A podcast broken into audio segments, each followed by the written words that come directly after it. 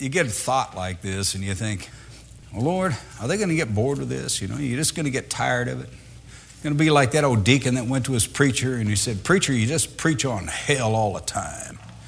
He said, I'm sick of hearing on hell all the time. He said, Preach on love. The preacher brought the next message and it was, Love God with all thy heart and with all thy soul, with all thy mind. The next message was, love God instead of the world. The next message was love your wife and leave everybody else's alone. A fourth Sunday man, a deacon went up to him and said, Get preaching on hell again, will you? I'll tell you what, we cannot exhaust the greatness of God. Amen. We, we cannot do it. Amen. And the fact is that we are so undernourished when it comes to that subject, we can't digest what we hear and what we see. That's a fact. It'd be like me taking you down to NASA and trying to explain the detailed intricacies of the space shuttle to you.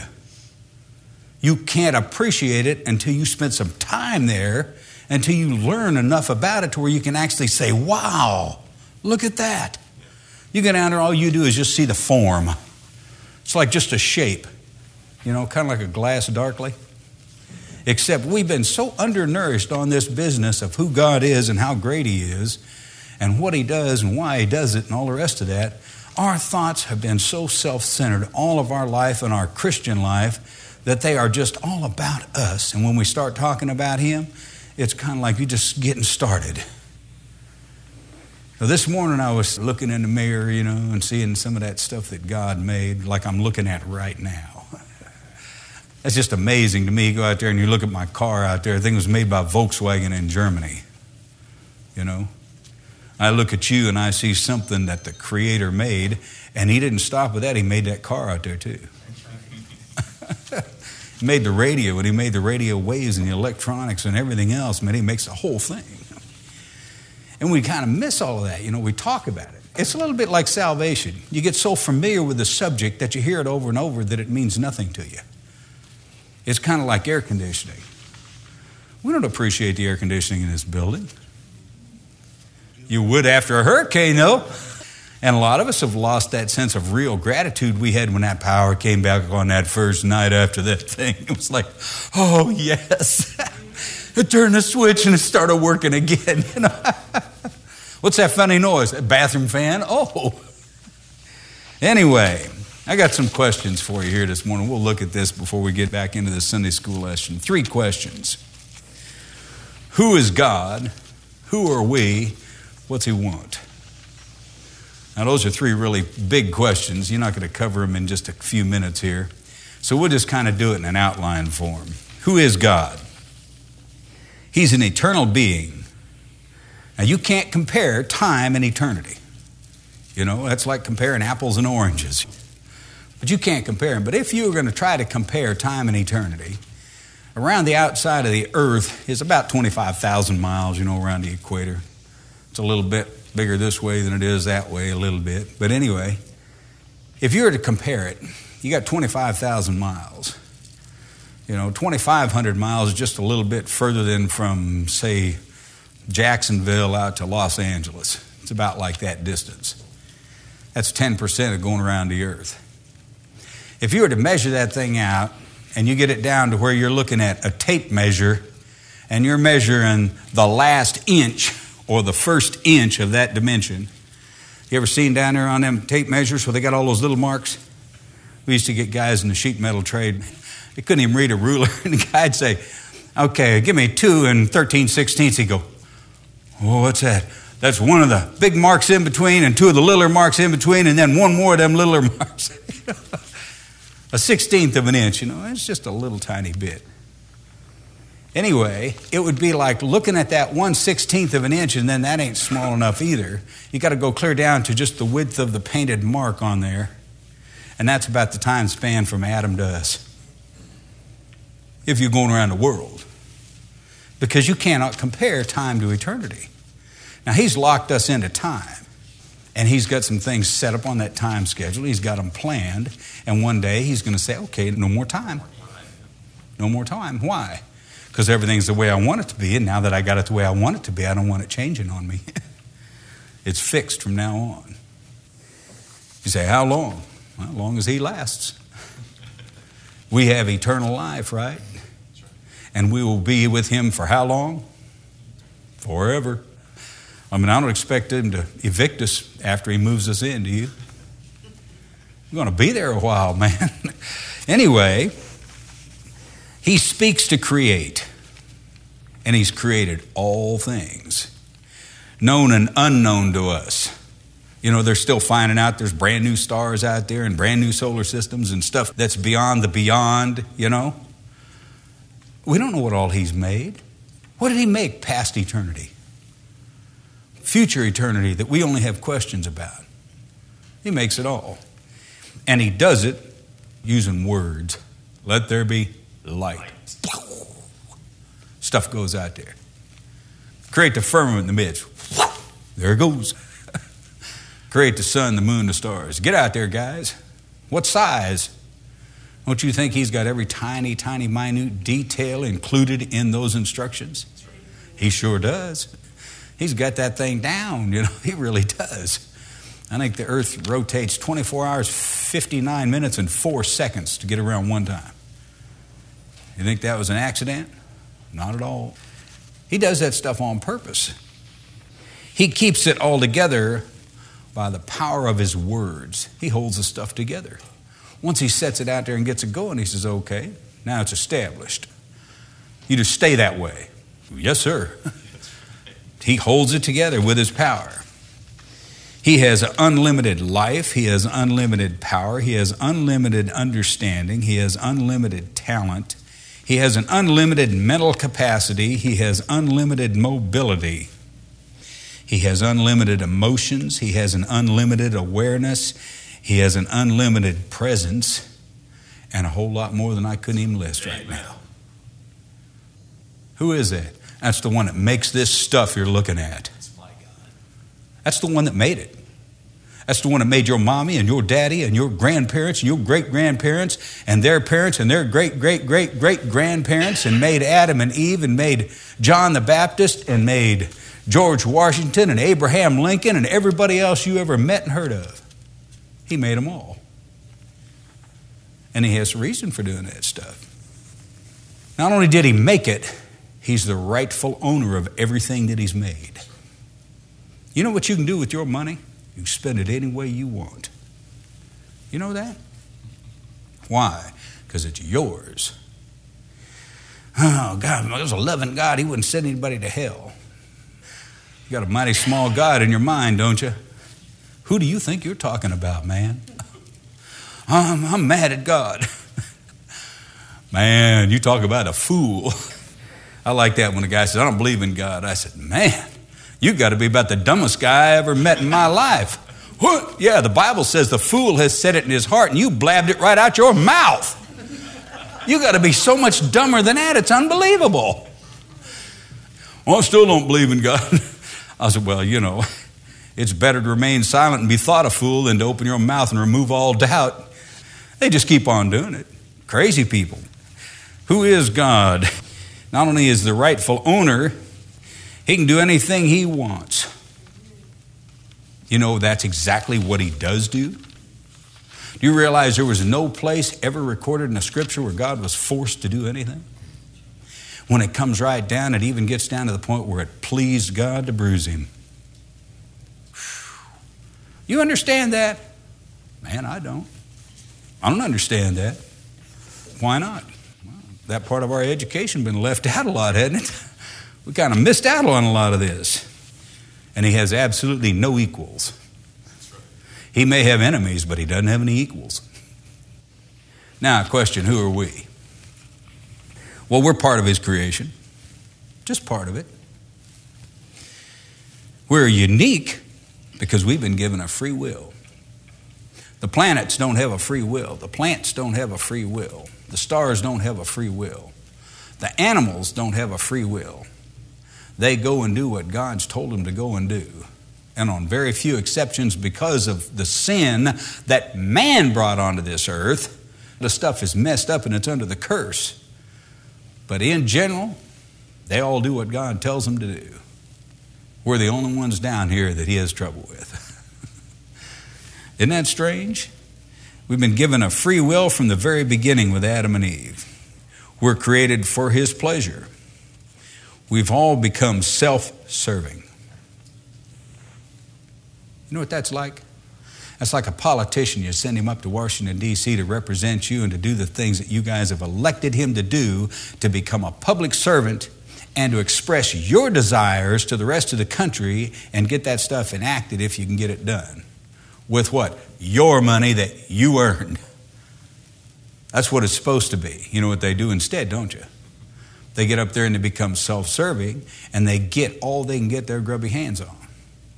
If that doesn't sound bad to you, how would you feel about a policeman that was on the take getting everything he could possibly get, letting the crooks go free and taking money from them left and right to keep them safe? When he's being paid to protect you. It's just that backwards. He said, Well, those guys are bad guys. All we like sheep have gone astray. We've turned everyone to his own way. Every one of us. We are all self serving. We're all about us.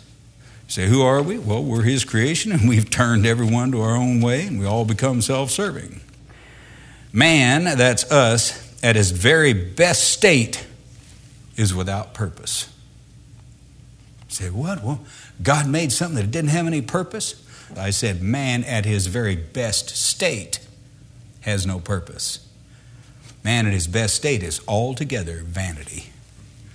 You know what a vanity mirror is for, don't you? sitting down there and fixing up our busted wreck, man, putting a new paint job on an old car. That's what it's for. you polish that thing up, it's still an old car, man. I got it all shined up. Okay, let's go to the store. Head off down the road, but boy, look at it shine. anyway, we're without purpose since we fell. Why? Because that wasn't what we were created for. We did that to ourselves. There is not one that doeth good, not a single one.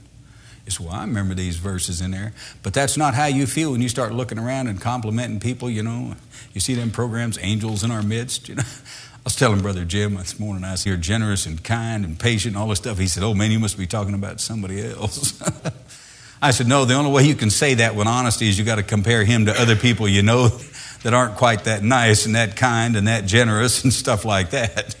He said, Well, they're supposed to be without wisdom, you know, if they do that. I said, That's exactly right. But who in the world would you ever compliment if you compared him to God? You can't compare yourself to God and get anywhere. Anyway, there's none that doeth good, no, not one. What we consider good is worthless to God. You understand that? I mean, we got this twisted perspective that we just think it's so much about us and what we do and what He likes and stuff. There's seven major mistakes that people make in life, major ones. And one of them is you think everybody likes what you like. Another one's you think everybody else will do something the way you would do it. I mean, those are just a couple of them. You know what you think? You think if you think it's good, he thinks it's good. There's not one of us, not one of us, that is worth anything to God. All of our righteousnesses are as filthy rags. That's the best we can do, man. What we call good, God says, worthless to me. Why? Because we are so messed up. You know, our education has been lacking in a lot of these areas. About the only time you ever hear these verses is when somebody's lost. You don't hear that repeated to Christians very much. Why? Because they want to come in and feel good when they come in and feel better when they leave. They want to be able to go excited and come back more excited, you know? Well, that ain't the truth. If you're ever going to be set free, you're going to have to have the truth. And the truth about us is we just ain't any good. Ever since we fell, we're just not any good. That's the problem. We continue to exist moment by moment because He sustains us. You say, the saved? Everybody. Everything continues to exist moment by moment because He sustains it. In Him we live and move and have our being. You say, is that just the saved? No, that's everybody. I mean, what could they possibly do without God? What do you think would happen if God ceased to exist? What do you think would happen? Everything else would cease. It's all part of Him. He sustains it all. Now, with the saved, with us, we're redeemed, we're bought, we're adopted, we're protected, we're provided for, we have an eternal future. And that's for the saved. And God provided every bit of that. The only thing you brought to the table was your will. You know, he that will come with me, I will in no wise cast out. Basically, it's a matter of will you or won't you. That's what it's all about. We are loved beyond our understanding. And you guys know it so. Who in the world could love you with a love like he loves when you're the kind of people you are? I mean, you know, it's easy to love somebody that's sweet and nice and kind. There's a movie my wife and I saw one time. There's one of them salient lines. A lot of movies has some great lines in them. some of them apply to life in a real strange way. But this one movie, this guy's asking this guy, he says, What is there about you to love anyway? That's a really good question. You think people ought to love you? What is there about you that people ought to love? What is there about you that God ought to love? You can't name a thing. There's just something about Him with that love that you can't understand that He does love us and He cares that much about us. Now, what does He want from us? That gets real interesting. What can we give Him that He doesn't already have? We've talked about some of this stuff. We're created for His pleasure, right? Don't you think we kind of did a bum job with that?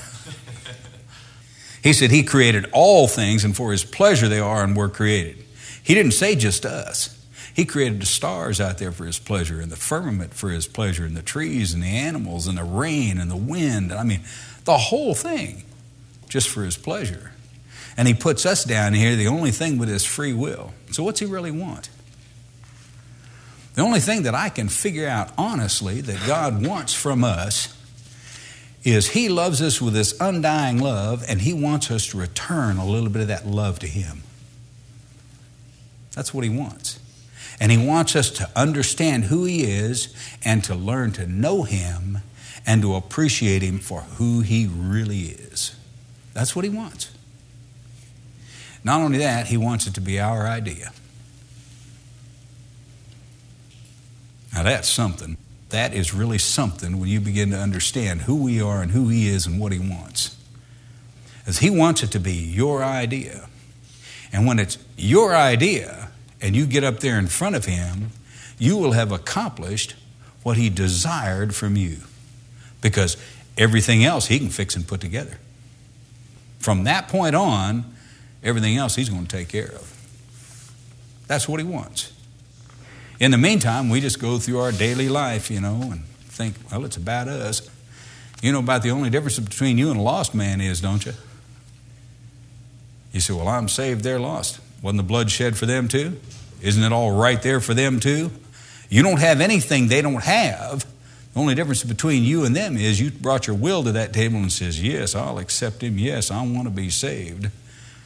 About the only difference between you and them is that you love him back and they don't. And you should appreciate him more. They don't appreciate him at all. I mean, they are of their father, the devil, and he's angry with the wicked every day. But every one of those people that's still breathing can pass from death unto life just like that and become one of you. and that's what God's got set up down here.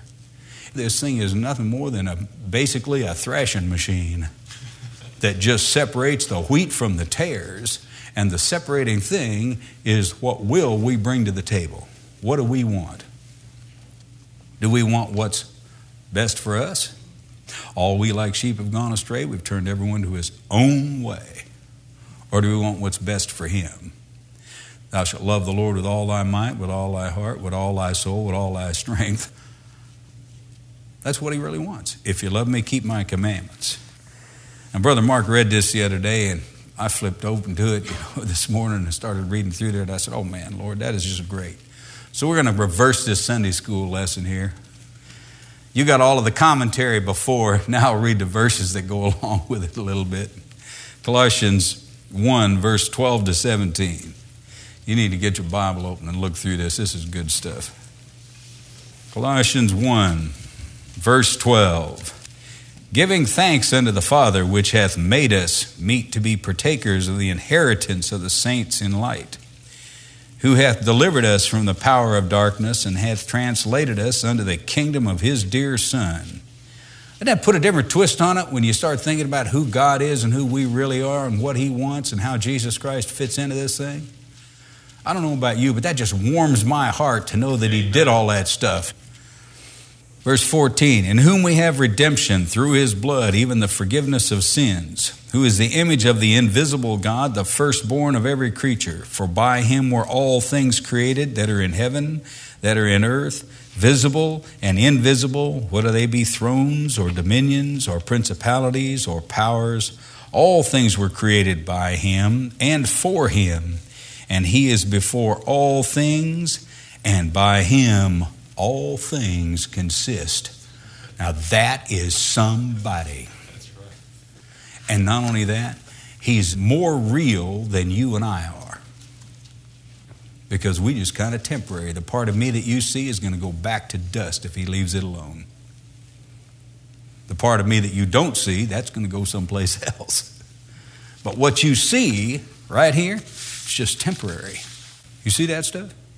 But there isn't anything about God that's temporary. He's more real than you and I are. Let's close in prayer.